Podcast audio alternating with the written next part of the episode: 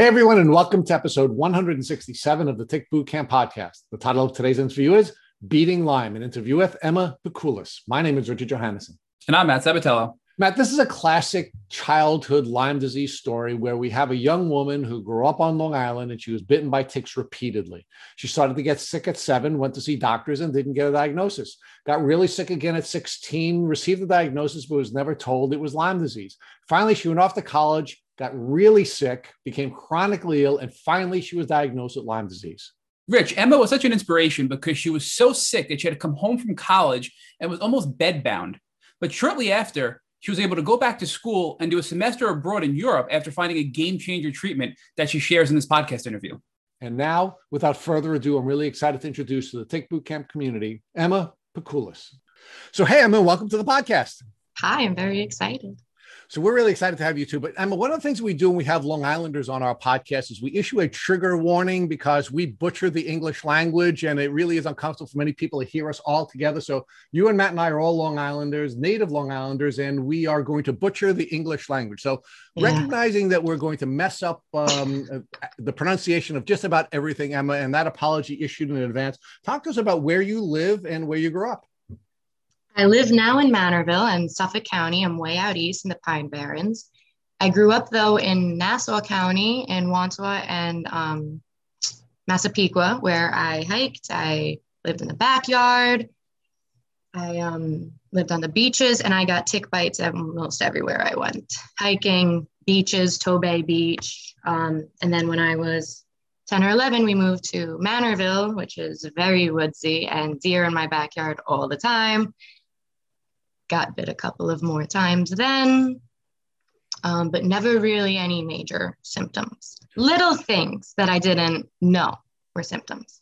So you had the you sort of had the uh, the positive and the negative Long Island experience that you and Matt and I have all, all enjoyed together. Long Island is a beautiful place with beautiful beaches and and beautiful uh, hiking trails, and it's just a really beautiful place. But of course, there's the downside to this beautiful place that we live in, and that is that ticks are everywhere, and getting bitten by ticks is a part of all of our experiences. So let's talk about let's talk about your experiences and what that caused you to dream about during your childhood. Meaning, where did Emma see herself when she was a child, um, ultimately growing up to be?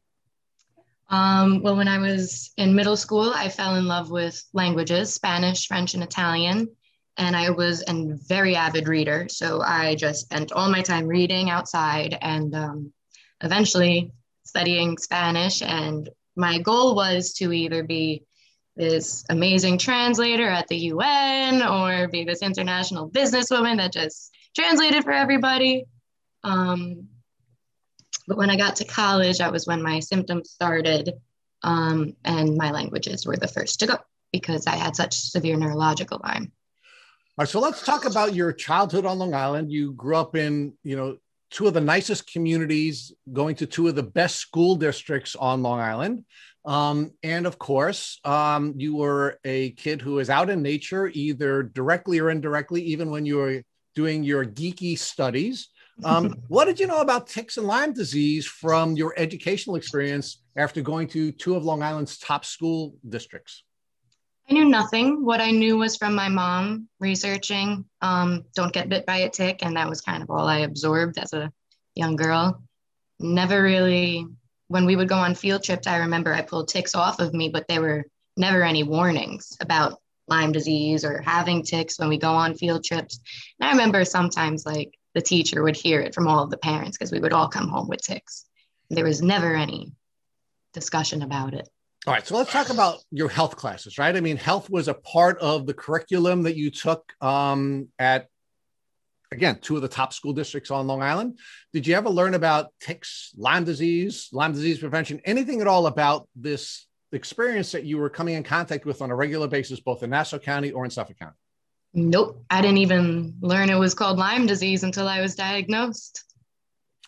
So now you said that you would go on school trips um, during your youth uh, and you would find ticks biting you on the school trips. Were there any was there any training or any information given to you or your parents before you went on these school trips where you came back with ticks biting you?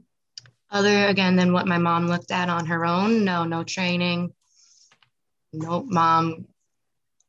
Mom always liked to look into things.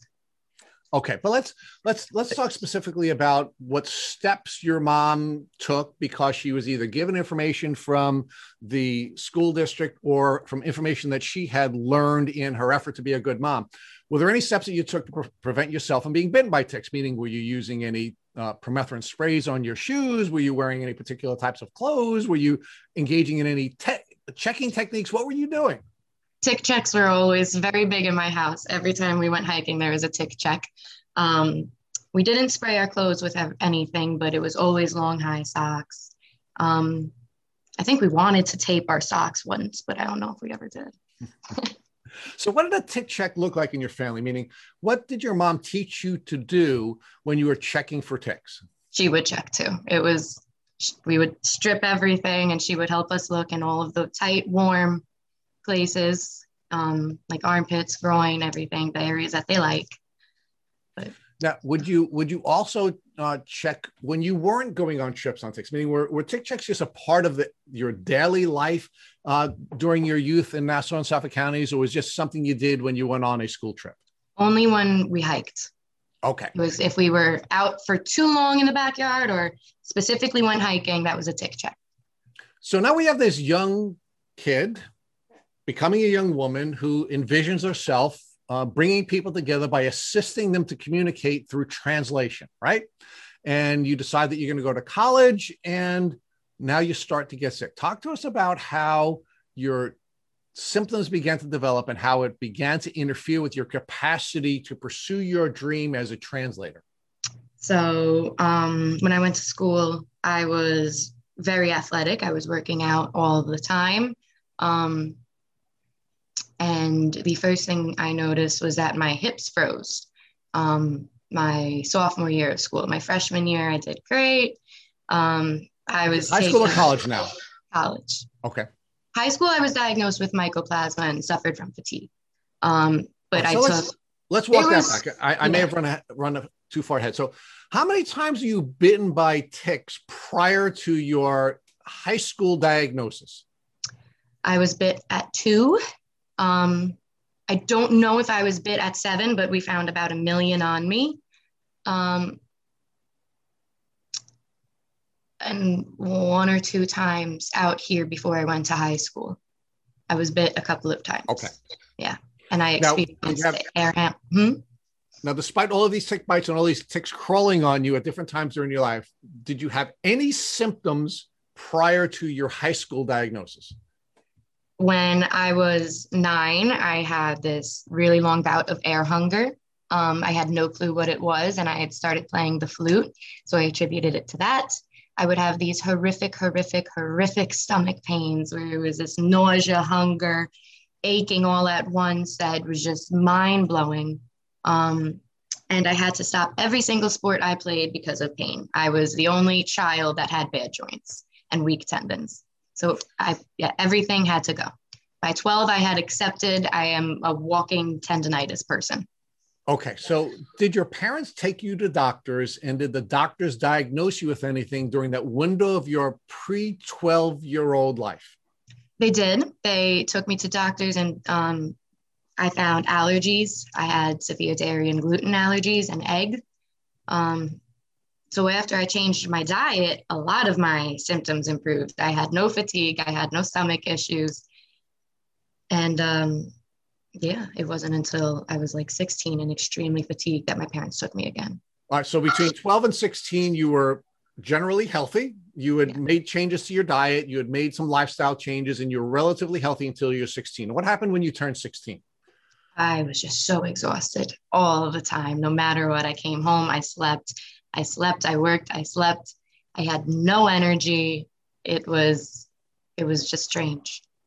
So, how did that energy loss present itself and how is that different from when you were tired in the past meaning we know that people with Lyme disease suffer from chronic fatigue and that's very different than being tired. So, can you contrast the two different types of tiredness that you felt when you were tired as a younger person versus when you started to suffer this severe fatigue? Yeah, it, it was like I I couldn't my brain wouldn't communicate with my muscles. They were so tired. It was like my muscles just didn't even they didn't have the strength to get up. They they were telling me, no, I'm not moving my legs. You know, they were dead weights. It was too much energy to lift. Now, what impact was all of this fatigue and the symptoms that you were developing having on you socially? Meaning, how were your friends treating you, and how were people who were not necessarily in your friendship circle treating you, since you always seemed to be the sick kid? Um, I think at that point they were used to it. Little, I had a really supportive boyfriend who was always sleeping as well. So it was kind of like we both didn't know we weren't supposed to be sleeping this much either. So it was almost like a normalcy for me too, because my friends were like, oh, it's Emma, she's just sick. And my boyfriend was sleeping with me. So it was so, normal in high school. Okay. So now, without getting into too much detail about someone else's journey, did that boyfriend also have Lyme disease? I believe so. He never got tested. He, we went our own ways, but I believe so. Okay. So there was some sense of normalcy with your severe fatigue because you were in a relationship with someone else who also had severe fatigue. So the two of you were kind of like crashing all the time together. Yeah. Okay. So let's let's talk about uh, what your initial diagnosis was when you were 16 and what did the doctors tell you the cause of this diagnosis was? My the first time I was diagnosed, I was 16, and my doctor diagnosed me with mycoplasma and he gave me, I want to say, two months of doxycycline. Okay. Um, I was so confused the whole time. I felt so in the dark. I had it. He didn't say Lyme disease. He didn't say co-infection. He just said you've got something that uh, doctors don't know what it is. So I'm going to put you on an antibiotic for. And I would try to look it up on my own. And thankfully now there's so much more research on mycoplasma. But when I was trying to look it up, it was very weird. There was not anything on it. I was kind of scared. So now, did your doctor tell you that this um, this disease that you were now being diagnosed with was a result of a tick bite? No, me, no, I did not. No. And did the doctor tell you that you should, or tell your family that you should all be looking for other types of symptoms that may be developing because you now had this infection that could be a co-infection or could be one of many infections that you may have suffered as a result of a tick bite? It was definitely not a conversation. Okay, so now you move forward and you have your your your two months of doxy, and how does that work for you? Seemed to get me my push. I was okay. My fatigue was gone. I was ready for school. I was ready to go off to college. Okay, so now other than taking the doxy for two months, did you do anything else to protect your gut? Did you do anything else to deal with uh, deal with um, um, making sure that you you were um, healthy from herxing? I mean, what information did you get other than hey, take this two months of uh, of antibiotic? I didn't. I was herxing was not in my vocabulary it was take the two months of antibiotics and i was thankfully health conscious on my own. I was always eating right. I was juicing a lot at that time and very into working out and taking care of myself. So yeah. so the healthy habits that you developed when you were 12 were habits that you continued into the future and between the doxy that the doctor had given you and the healthy habits that you had already developed your body was ma- managing the um, yeah. both the detoxing of the of the bacteria you were managing the doxy and you were able to go forward with going off to college. Yeah at the time yes. So you go off to college and your goal again is to major in foreign languages and you're going to now bring people together by assisting them with your interpretive skills right? Yes. How'd that work? I didn't. Um yeah it was my first year was great. I loved it. I was so excited to be studying and piling on as many classes and credits as I could. Um, in between my first and second summers, I was working as a waitress and I started getting this horrific knee pain. Um, but I would work like 14 hour shifts. So I couldn't, I didn't, I just was like, Emma, stop working so much. Um, but it was really, really intense. And then I would lay off of it, it would be fine. And then sophomore year came, fall semester, and my hips just like froze up one day walking back from class. It was the normal gait was gone. The normal swing of everything was gone. It was like they were just locked and in pain. And I just started rubbing my right hip out all the time. And my friends just kind of like would look at me weird, like, all right, Emma's in pain. Like, oh, they didn't really know me. These are new friends. And um, I thankfully my mom would send me to massage masseuses and they were like, your hip joint is completely locked. Like you need to do something about this. We can't help you. Um, and I started experiencing severe brain fog also at the time. So and it just my my hips froze and now my brain's kind of just like giving up. And every day my fatigue is back 10 times, 100 times harder. Um, and it just felt like getting to class was this monumental feat. And back home, my brother has OCD and he was in high school at the time and his OCD was pretty serious. And I I couldn't, I felt like I couldn't call my parents and be like, listen, something serious is also going on with me. Cause after it was my hips, it was my shoulders. And then once my it was my shoulders, my neck, my knees, it was my head, my back, everything hurt from head to toe.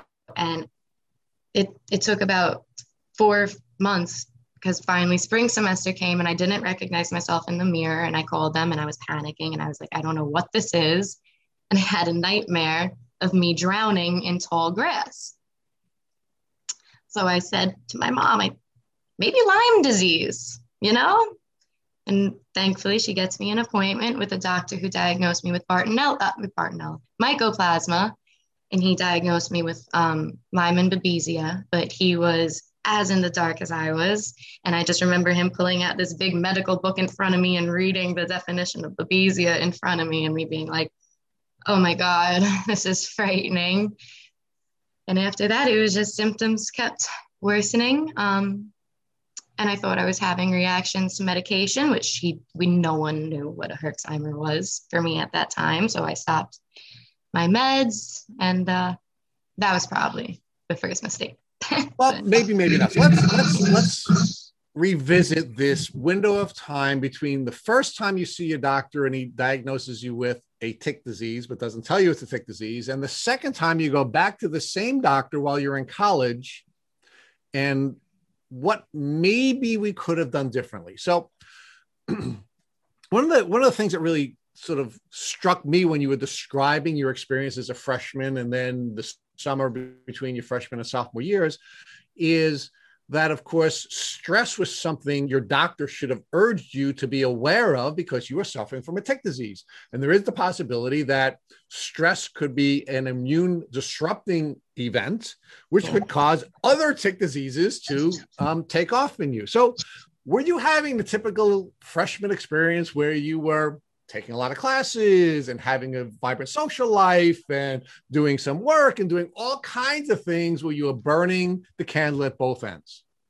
I was um, burning the candle at both ends. I noticed immediately that when I would party, I experienced brain fog, like, and it just seemed like no one else did. So I cut that out fast. I was just not for me. I don't know why it takes me five days to experience a hangover that's not a hangover.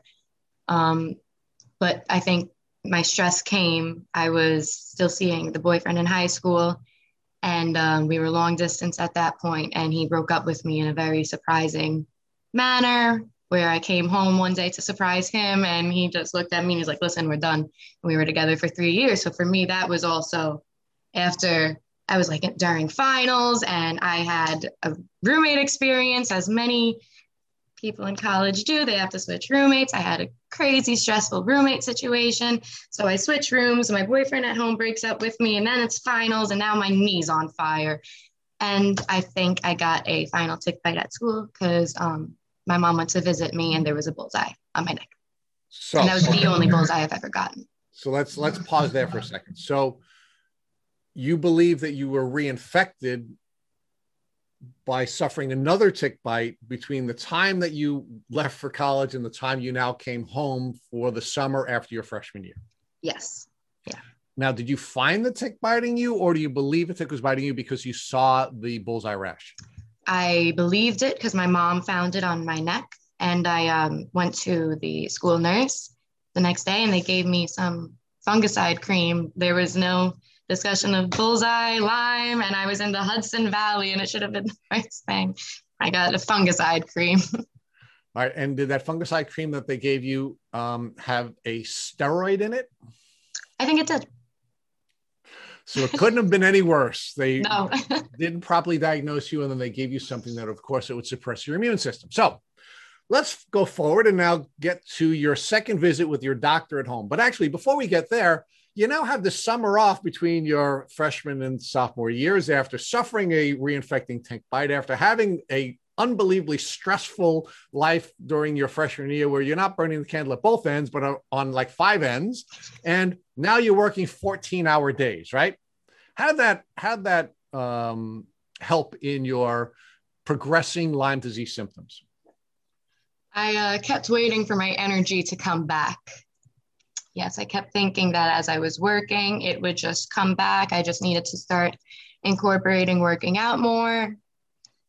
And it never came back. It just got worse. And then you crash, right? You have Yeah. the crash and you go back to the doctor. And now the same doctor who di- diagnosed you with the tick disease diagnoses you with another tick disease, but his capacity to diagnose and treat this was so limited that he's taking out the book in front of you Yeah. and reading to you the diseases he's now diagnosing you with, correct? hmm hmm So now, what did the doctor who's now reading the book in front of you prescribe for you to now deal with these other tick diseases now he's, that he's finally diagnosing you with? The, so he put me on first just azithromycin, um, which two weeks in, I started having the most horrific migraines, and I didn't know they were Herxheimer reactions. Um, they lasted so long. Um, even I, I stopped the medication, I want to say a month in, because I couldn't handle them. Um, even two, three weeks after I was off the pills, I was still experiencing them. So I went back and he said there was no, still no mention of a Herxheimer, which was why I was very hesitant because he was like, let's go back on them. And I was like, but I'm, I'm not reacting well. And he wanted to put me on that and Mepron.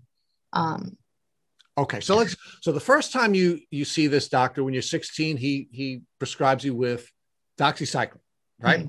Then when you when you go back after your freshman year in college, he he he prescribes a different antibiotic. Did he talk to you about why he prescribed you a different antibiotic than he did the first time? I don't think so. Now, you've already shared with us, he did not talk to you about detoxing. He did not talk to you about probiotics and gut health. He didn't talk to you about anything other than, hey, take this medicine. And then when you went back to him a month later, he said, okay, I'll give you another medicine. Yeah. Okay. Yeah. Now, did you or anyone in your family think that perhaps you should be pivoting to another doctor, perhaps a doctor that would be more competent to diagnose and treat you with these tick diseases? I definitely felt when he pulled the book out in front of me, this was not where I needed to be. Um, and I explained that to my mom, and she was thankfully quick to say, You're right. This is something that seems pretty serious. I don't think we should just go by him looking it up in our appointments. Um, so my mom thankfully looked around and found some Lyme literate doctors. Okay, so now did did you find a Lyme literate doctor on Long Island, or did you have to go somewhere else? Manhattan. Okay, now did it surprise you and your mom that you're living on Long Island, the birthplace of Lyme disease, or at least the bacteria, and you had to leave Long Island in order to be able to find a Lyme literate doctor? Yeah, I was very surprised, a little irritated, surprised. I'm out way out east, so that was two and a half hour hike. Now, now, now that you're sort of on the other side of this, looking back at that experience, how does it make you feel that there are no Lyme literate doctors on Long Island? Crushed and nervous and disheartened. Why they all have to, because there's there's so much in this. There's a financial aspect. There, it, it should be common baseline knowledge, um, chronic Lyme disease and co-infections on Long Island, and doctors on Long Island are so confused. So we know It's as Long. Islanders that the tick ticks that were dragged and ultimately studied, and uh, and the bacteria that we now know as Lyme disease bacteria came from ticks that were found on Long Island. Isn't it shocking that uh, you know, Matt, you and I have all had tick disease experiences. We live on Long Island, and none of us could find a Lyme literate doctor on Long Island. That's kind of shocking, isn't it? Mind blowing. It's mind blowing.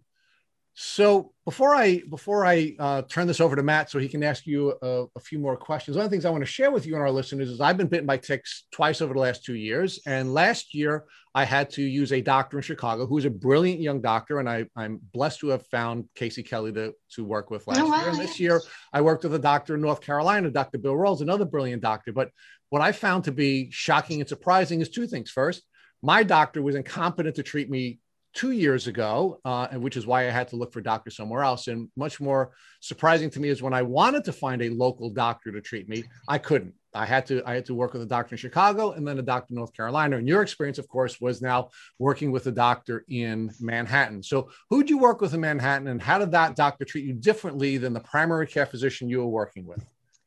Um, I wound up seeing the Morrison Center in Manhattan. Um, and they had a different route at that point. I was on, it took me a little bit to get in with them. So I had um, been on a bunch of antibiotics. So when I went there, they took me off all of the antibiotics and just put me on IVs, um, supplement boosting IVs, immune boosting IVs. Um, and that was kind of how that went for a long time. And biofilm busters, um, yeah, it was just kind of five days a week. You're on an IV, eight hours a day, um, which got me somewhere. Emma, talk to us about what your symptoms were like when you went to the Morrison Center. So, how sick were you at this time? So, when I went to the Morrison Center, I was at my sickest. I had no memory. I um, I had finished my second year of college and I was speaking. I, I, had to give Spanish presentations in my Spanish classes, and I would just start talking in Italian. And I would just see all my classmates' faces getting really like, what is this girl saying? And I'm like, how are they not understanding me? And my professor's in the back of the room mouthing wrong language. And at work, where I would work, I was a waitress there three or four years. Um, and one day my boss asked me to get a knife from the back closet. And I totally, in one moment, didn't know where I was and walked into the men's bathroom. And they found me on the camera and called me into their office. And they were like, Why are you going in the men's room? And I was just, I am so sorry. I totally forgot where I was. And they were like, That's a little alarming. You've been here some time. This isn't a big place. I um pick up food for my family for dinner, driving back from this restaurant that's seven minutes away. I completely forgot how to get home. I called my mom crying, pulled over. I don't know. I don't know. Um, and panic attacks. I was again still working and it wound up being Babesia, but the heat would bring out such panic attacks in me that I just remember being at work and my friends would bring me to the bathroom because my face, I would just be dripping red sweat and they would throw ice cubes down my shirt and it was like nothing. It didn't, I didn't even feel anything. I was so hot. Um, so my memory, my pain was at its worst. Working out was gone. Um, and I started gaining weight, which for me was never, I, I ate so clean. So it wasn't, I just didn't understand how. Um, and vertigo my god it was my brain just became i didn't even i was it was depersonalization. I didn't feel here. I felt like i was in a dream. I just felt like i was literally pretending every single day as no one needs to notice that i'm like not here. My brain is on tv static. And so when i got to the i had fallen once from being so dizzy. Um, so when i got to the morrison center i was a wreck my body, it felt like had failed me. So, talk to us about what it was like at this actual doctor visit compared to your previous visits with your your doctor who had diagnosed you initially when you were 16 and then again when you were 19. This one, um, again, I was in the height of my symptoms. So I had a massive panic attack before and after, just because it was the summer and I was hot. Um, and then I was very nervous because I, it just seemed a lot more real. Um, IV sounded a, like a serious thing. Um, and while I was happy to be heard, but there was almost like this toxic positivity to it where it's like, you look great, you're going to be fine. And it was like, okay. And I had to leave because I was not fine. So. And you mentioned they put you on IVs for five days a week. So was this IV antibiotics and supplements, or just primarily supplements to strengthen you at first? Mostly supplements. I only did one IV antibiotic. Um, it was all supplements. Yeah, minerals. And talk to us how you felt from these supplements. So were the and, and I guess before we even get there, were these supplements done outpatient at a hospital? Did you have a PICC line or a central line put in that you were doing yourself? What was the process of you actually getting these IVs on, on a daily basis throughout the week? I was commuting to Manhattan from Long Island uh, every day, um, two and a half hour train ride there and back. And then I wound up going back to school and doing the same thing from New Paltz, is two hours away. So with with complications or delays, which there always is with the Long Island Railroad, we're talking over five hours a day to get you transported to and from Manhattan just to get your IV drips for your, your supplements. And I have to imagine that took a toll on your health as well, just driving and then getting on the train and commuting and being that probably made you feel even worse. Yeah, it, it felt like I was just being managed. Did you feel any positive benefits from these IVs that you were being given to strengthen your body? Yeah, it gave me they gave me strength, they gave me energy, and a um, some joint pain went away, but it definitely did what it could. Yeah. Do you recall any specific types of supplements or vitamins you were getting? Was it a Myers cocktail? Was it um, uh, glutathione? You know, what specifically were you getting in those IVs that were helping you in that limited way? They were giving me vitamin C. Um, I was doing IV ozone. Um, I was doing IV NAD. I was working a long time to increase that one. Um, and then mineral and immune boosting cocktails. Talk to us more about the IV ozone. We've heard a lot of varying things about that. Some people say it was their game changer to recover their health. Others say it actually made them feel worse. So, for you in your personal health, what impact do you think ozone had on your either improvement or decline in your health? So, I did ozone a couple of times. I did several different types of ozone. I did IV ozone, and then I did ozone in the ears and actually rectal ozone. Um, I did not notice anything from IV ozone, but again, I had a friend that loved it. Um, I personally found nothing.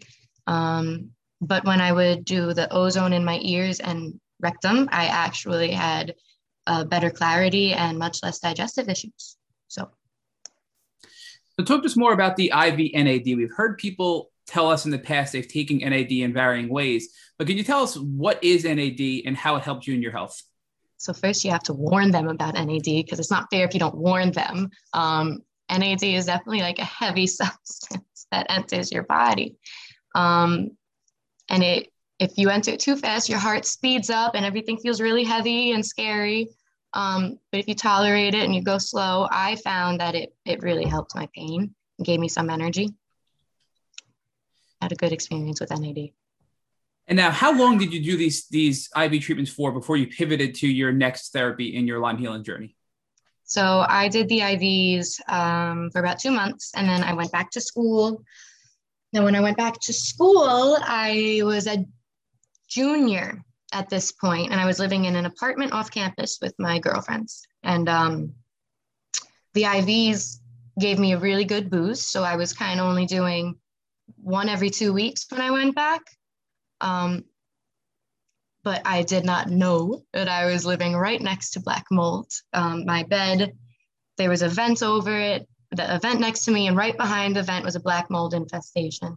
Um, and I had no clue actually until a year later. Um, the only thing that happened was I started declining rapidly. I could not lift my head. I could not get out of bed. I could not go to classes. I lost 30 pounds in about three weeks, and I never had 30 pounds to lose.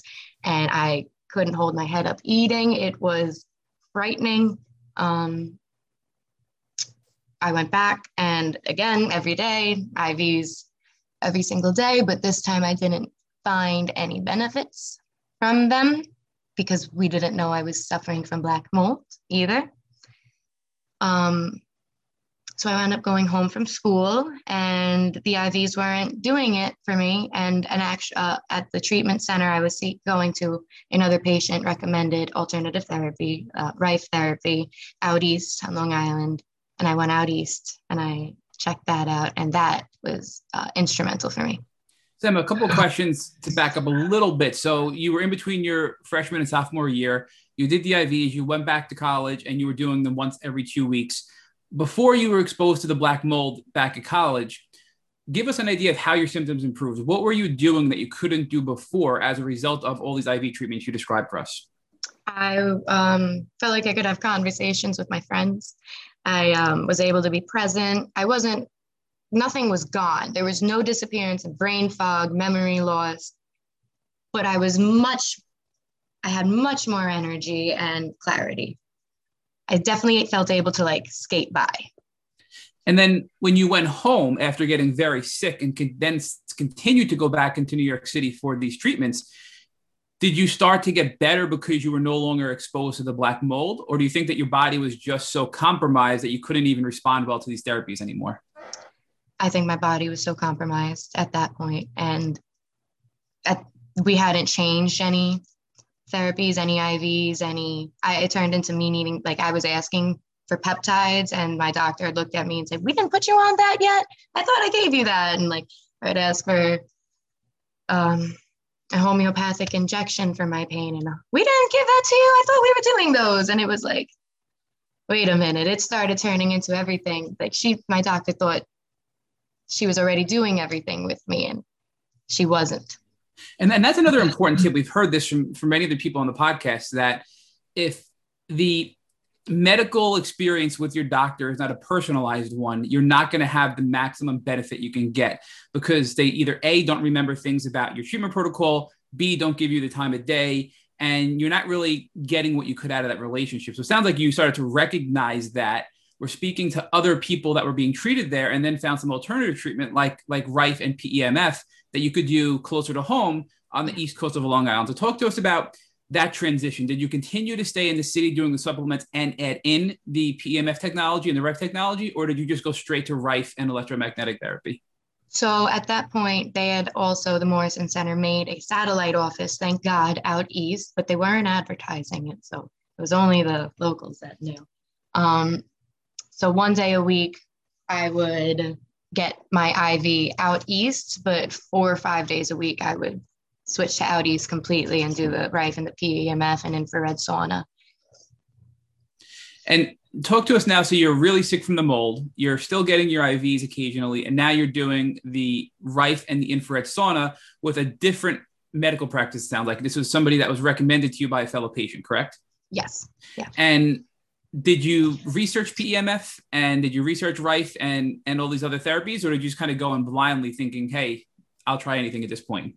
I went in blindly. I trusted my parents. My parents did the research. At that point, I was take me anywhere. I can't even see. So, what was that experience like? Did you did it help right away? Walk us through what that was like for you getting the Rife and also the infrared sauna. Um, it was reassuring because I noticed Herxheimer's, and at that point, I knew what a Herxheimer was, and I wasn't really getting them from the IVs. So that was reassuring. Was that I know after I rife the first time, I, it did something, and that that would do something. And at that point, I was like a hundred pounds, not walking, and I went home from school, and I was this crazy lunatic that wanted to study in Spain for the next semester after going home from school um, but I made it because of the rife. It got me once a week, I would rife for Lyme, and then I would also follow the protocol for my other co infections, which that's something to talk about too, because I was withheld co infection results for over a year, which just set me back so much. But, um, so I'm sorry to stop you there, but can we, can we talk about that now? So, what do you mean you withheld results for your co infection? So, you, are you saying that your initial doctor that treated you when you were 16 and 19 tested you for co-infections but never shared the results with you no the morrison center when i went and um, they did my whole lab write up, I did not, they did not upload my positive Bartonella results for a whole year until I was at another, until I was switched doctors in that firm. So they didn't upload them to your online account, nor did they tell you that you had any of these co-infections. No, they told me, yep, you're still positive in Lyme, Mycoplasma and Babesia. Bartonella did not come up until I saw it on my own. And I printed it out and handed it to my new doctor. And he was like, Would you look at that? And who is this new doctor? Is this the alternative doctor that you were treating using Rife? Mm, yes, he was a physician's assistant at the same Morrison Center. Okay. So now you're you're home from college in your sophomore year. You're getting better through the use of Rife and infrared sauna, and you're still doing the IVs, correct? You're still going and getting the IVs from the Morrison Center out east in the new mm-hmm. in the new facility. Yep. You, you get better, and you decide you're going to go overseas and do a, a semester abroad. It sounds like. Yes. Walk us through what that's like. So, how are you still going to do Rife when you're overseas, and what other treatments are you doing to keep your Lyme and co-infections at bay while you're studying overseas? So that was intense. Um, my best friend uh, thankfully made all the living situations, called everyone, listen, I'm living with my best friend, but she's seriously ill and needs me. Um, and we had figured out a way to transport all of my electrical equipment. My Rife is not a light machine. There's three parts to it. And um, then there's two coils and you need a transformer to convert the wattage. Um, so that was that was tough, but I was determined, and all I could think was, if I'm going to feel like this, I've wanted to do this my entire life. I'm not going to let anything stop me. Probably better food too, and um, I rifed over there, and I gained the weight I needed to gain. That was very big. My parents were very frightened. Um, my mom visited me though in the middle of my trip, and she brought me more supplements. Um, I was giving myself injections. So we had like five TSA notes for everything.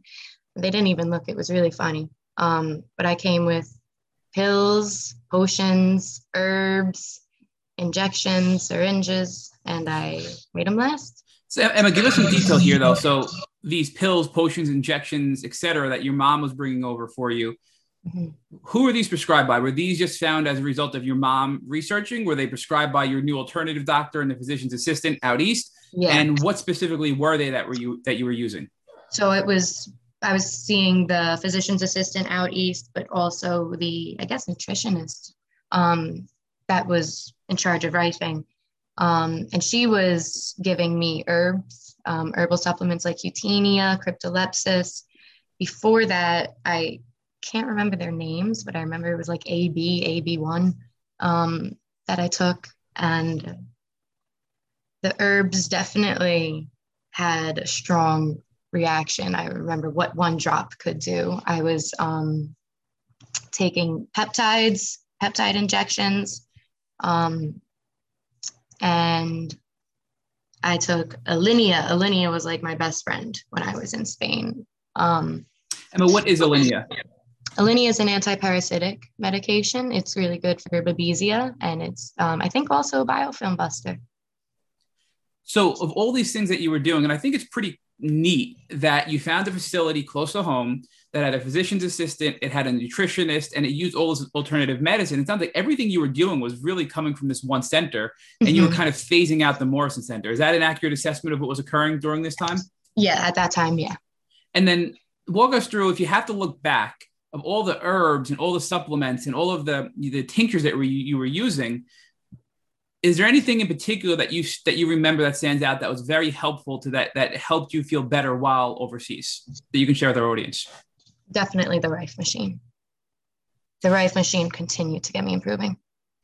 Have you ever did you ever try anything like the amp coil? I know it's very similar to rife have you ever tried anything like that? And can you can you give us any feedback on that? If so no, but yeah, I used a coil from the Rife. I've never, I don't know if that's separate. I guess why why try something else if you're having success, right? yeah. So okay, so now you're in Europe, and it sounds like you have a pretty a pretty good time there. You managed through, and and you know, walk us through what happens next. And are you getting better? Are you getting worse? Do you come back to the states? You know, what happens now? Um, I was getting better. I was getting better. I was getting better. My Rife broke in the middle of my trip. Um, so at that point, I stopped getting better, started kind of getting sicker. Um, but thankfully, it was the last month of my trip, and I just noticed um, how it, yeah, I, I, I, stopped. I was starting to decline again. My energy was going bad. Um, pain never went away, but it got a lot better. I was I was able to go on walks with my friends, but when I left, not so much. And I came back and dove right back into rifing. Now, when you came back, was this a, a full year abroad or a semester abroad? Was this around the holidays or was this around the summertime? I got back uh, June. June. So I okay. went January to June. Yeah. So now you're back. You're not doing as well, and it's the summertime again. Do you go back to doing aggressive rife? Do you try something else? What do you do for that summer? You've come back and now you're not doing as great because the rife broke for the last month overseas. So I did aggressive rife because at that point I finally got my Bartonella results. Um, and I was rifing Bartonella every day and Babesia and Lyme and Mycoplasma. And I didn't realize AMP coil is pulse electromagnetic therapy, is it? It is. So was, yes. We wound up buying um, a mini version, the Pulse X, it's called, and I was doing that daily for the whole summer, every single day, rifing, PEMFing, my life. It really sounds like the electromagnetic therapy helped you the most so far. Uh, so, so talk to us. Like, you, can you explain for us exactly, or, or in general words, why that helps with Lyme and, and co-infections and, and, and all these other things? How does frequency therapy help treat Lyme disease? So it's under the, um, I guess, theory that everything expels a frequency, um, including our own pathogens inside of us. So if we can meet that pathogen at that frequency, it's fun to watch online the videos of these pathogens combusting and dying in petri dishes once you match their frequency. Um, so it, it will literally explode the pathogen. Yes. So now you're hardcore PEMFing when you get home. And now you're going back to now, I guess your junior year in college, right? This is my senior. Your senior year. I'm sorry. Right. Your senior year. So now, uh, walk us through that. Are you feeling better? Are you able to get through your senior year of college? How did that year go for you? So at this point, I'm starting to get nervous because um, it kind of seemed like everyone for me was talking about like an end date in my healing. Because um, I'm a senior now, and like my parents are like, "So you'll be good for masters next year, right?" And I'm just like, "What if I'm not? it's been two years already." Um, so I am very aggressively going after my illness.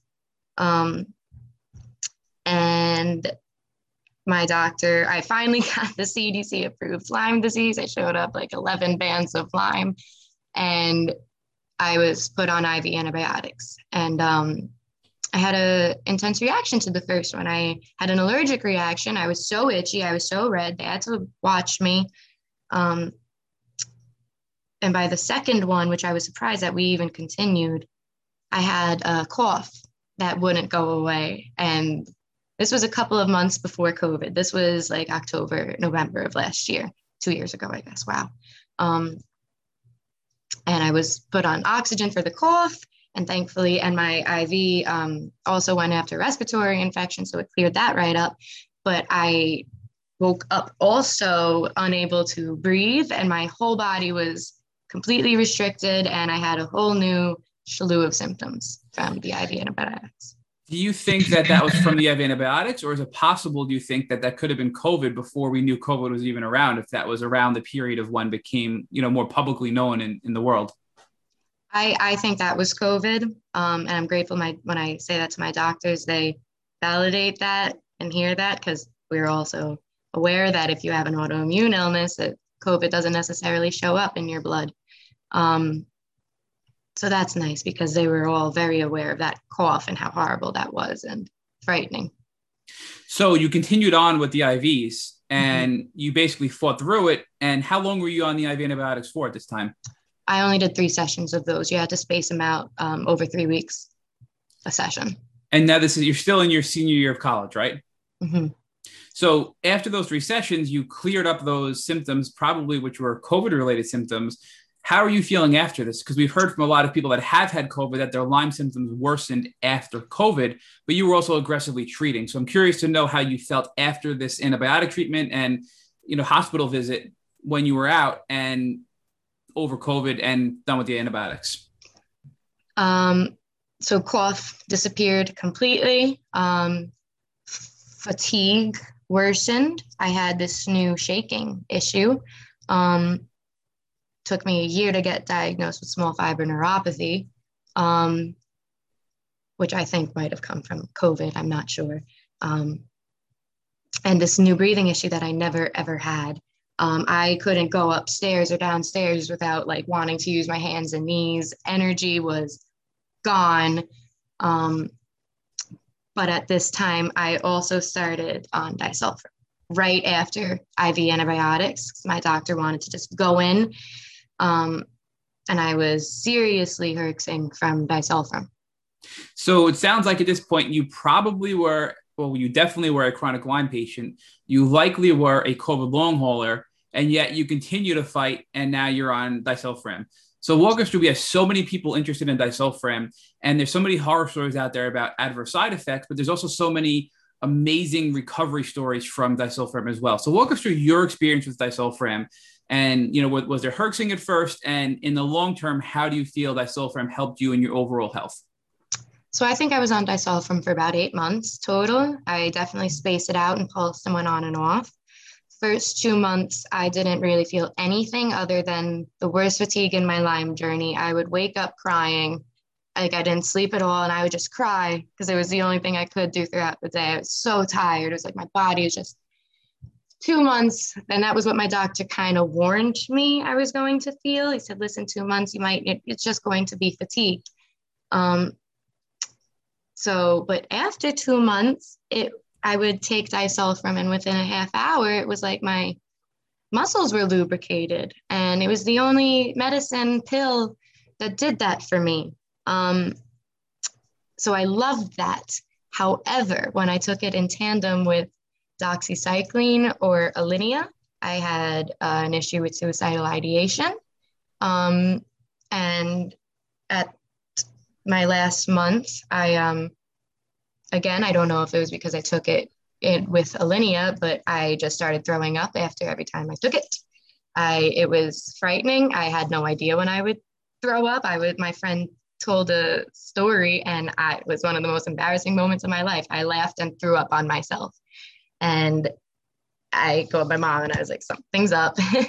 and um, I went off it. But what also was big, um, it did help the clarity, it helped the memory, but my pain that was improving all of a sudden just stopped improving. And my left scapula, um, I was, oh my God, like for two months, just the worst burning pain in the world. I would try everything at home I could. I would PEMF it, nothing.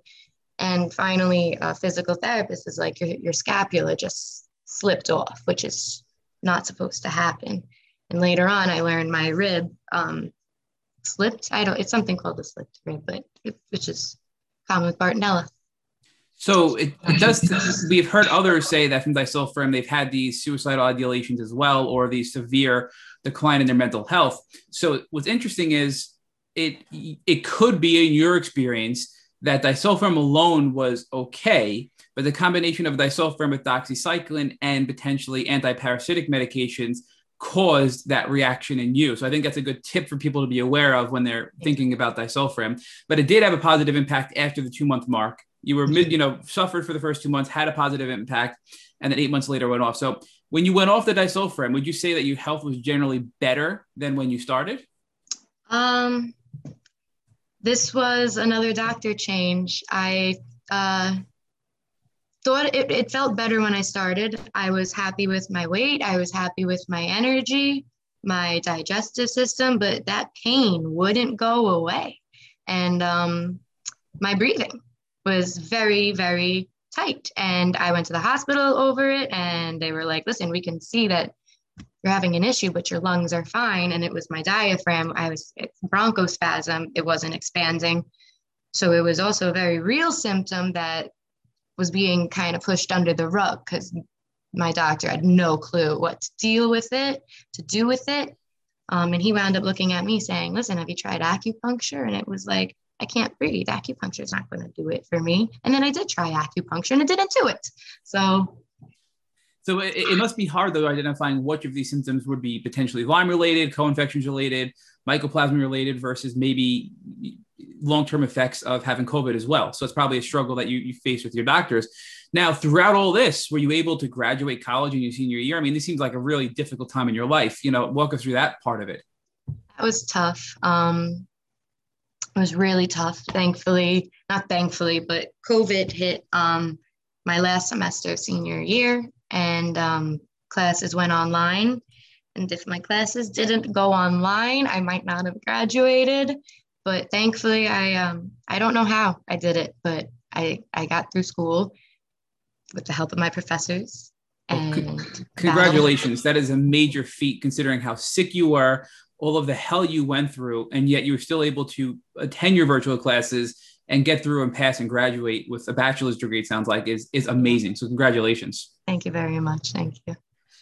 So now what happens now? So you're you're having this bad pain, you've improved in some areas, worsened in some areas, you're now out of college you're probably trying to figure out like okay what am i going to do next am i going to go get a graduate degree am i going to go work but i'm still really sick what do i do you know yeah. walk us through your mindset and also what steps you take next so i graduated i'm happy i am excited i'm able to fully focus on my healing um, but at first there's there was definitely the i should go right to grad school i should there was a bunch of like simultaneous shoulds in my life. Like I should have a job by now. I should have had an internship by now, as if I was like just ignoring what I've went through. We are our own worst critics, as we know. And um, I was kind of dealing with the, my friends were getting jobs and careers, and I was still here dealing with pain and this breathing where I, I couldn't breathe, and I'm still feeling not heard. And I, am dealing with these new shaking symptoms. I've got new neuropathy pain in my feet, which was scary. And um, so I started losing my mind. And I just started, I, I need to see, I need to see more people. I am not getting what I need. Um, I went to a rheumatologist, a neurologist, uh, pulmonologist. I I was, I guess, hoping anything but Lyme at that point because it was so confusing. Um, is there anything else that this could be? And uh, my doctor did not want to test me for small fiber neuropathy. Um, don't know why. It was really frustrating. When he finally did test me, I had to email him two or three times again. Did I ever get those results in? And finally, it takes him, it was a he told me then it took three weeks. You'll hear from me three weeks, two months for me to hear. I have to ask him several times. Um, and he's like, Yeah, you got it. Come in for a visit. And it's just like, No, I'm going to go to someone else. You wanted to, it took him four or five months of me complaining about these symptoms for this test. And I just remember, like, before I got the test, we were in the, the office and he I, I said, I don't know, maybe it's worth a small fiber neuropathy test. And he said, Yeah, if it comes down to that. And my mom just looked at him and she's like, Well, don't you think now it's coming down to that? We've been bringing it up. So. And, and this was relatively recently, right? Because you graduated. This is all within the last probably six months or so that this has kind of went down, right? Yeah. Yeah. September. So yes. you went to a different doctor for this and you know walk us through the last six months now you know what happened at the doctor after you got the positive test what you did and and really how you're feeling today now as a result of all that so i finally get the positive test i bring it up to him and he's like it just doesn't seem like your issue to me which is doctor code for i know nothing about this and um, that was really frustrating because when i looked it up on my own it was everything i experienced since i'm young. My stomach pains my tendonitis especially my back pain my neck pain that it was always there in the background. So it was really frustrating because it's like, wait a minute, these things I've been dealing with my whole life, I can get rid of, and you're telling me this isn't my problem.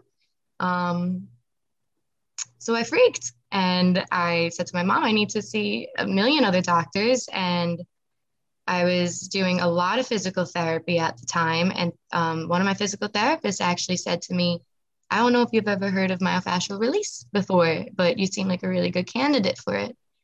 And I looked into it and it was really interesting to me the premise that light pressure on a muscle can cause that muscle to open and release. And I, again, I tried everything from like, you know, pain, injections, every type of massage, electric massage, deep oscillation massage, lymphatic massage. And something as simple as light pressure was saying that I could get rid of my pain. And I gave that a shot. And um, I had a Herxheimer reaction. Um, and I didn't know. I was very irritated when I left and it hit me. I must, it must have been a Herxheimer reaction. Um, but the masseuse said she wouldn't be able to see me for three weeks. And all I knew was that that was the one thing that opened up my diaphragm. And at that point, I was absolutely panicking um, because no one was addressing my breathing issues. I had seen a new doctor that I am with now, and I love him, Dr. Phillips, go chronic. Um, but it, it, it, was not being addressed. Um, so I looked again into this myofascial place, and I wound up finding this two week retreat um, for serious patients that, again, couldn't move, that can't breathe. It feels like their entire body is locked up. They really advertise for a lot of fibromyalgia patients. So I went to another MFR therapist and um, she's evaluating me. And I asked her at the end, Do you think I'd be a good candidate for that place? And she said, Oh my God, if you can pull it, you I don't know who else. You you you're 22 and you can't move, you know? Um, and I went and it was amazing. It was life changing. And it showed me how I also continue my Lyme disease, like my pain. But MFR for pain was the only, the biggest, most instrumental tool I can talk about. So you, you paused for a minute and you talked about your current doctor, Dr. Phillips. Is that um, he's the author of, of Chronic? Mm-hmm. And uh, Dana Parish. Yeah, so we're um, we're actually going to be interviewing uh, uh, Dr. Phillips and Dana Parish uh, next Wednesday. So we're uh, oh. will let you know how uh, how that goes. Uh, I actually I'll, I'll, hold up the book. I don't want our listeners can say, but I'm actually reading the book right now. So oh, cool. congratulations on finding Dr. Phillips. I know he's a, a brilliant doctor. Yeah. Let's talk about your transformation. How has this experience caused you to learn about you? What has it caused you to learn about you? And how has that caused you to now become the person who's reaching out in so many different ways to people in the Lyme disease community? Um, it showed me how strong I am and how I don't ever, you know, appreciate that. And we don't appreciate that often. Um,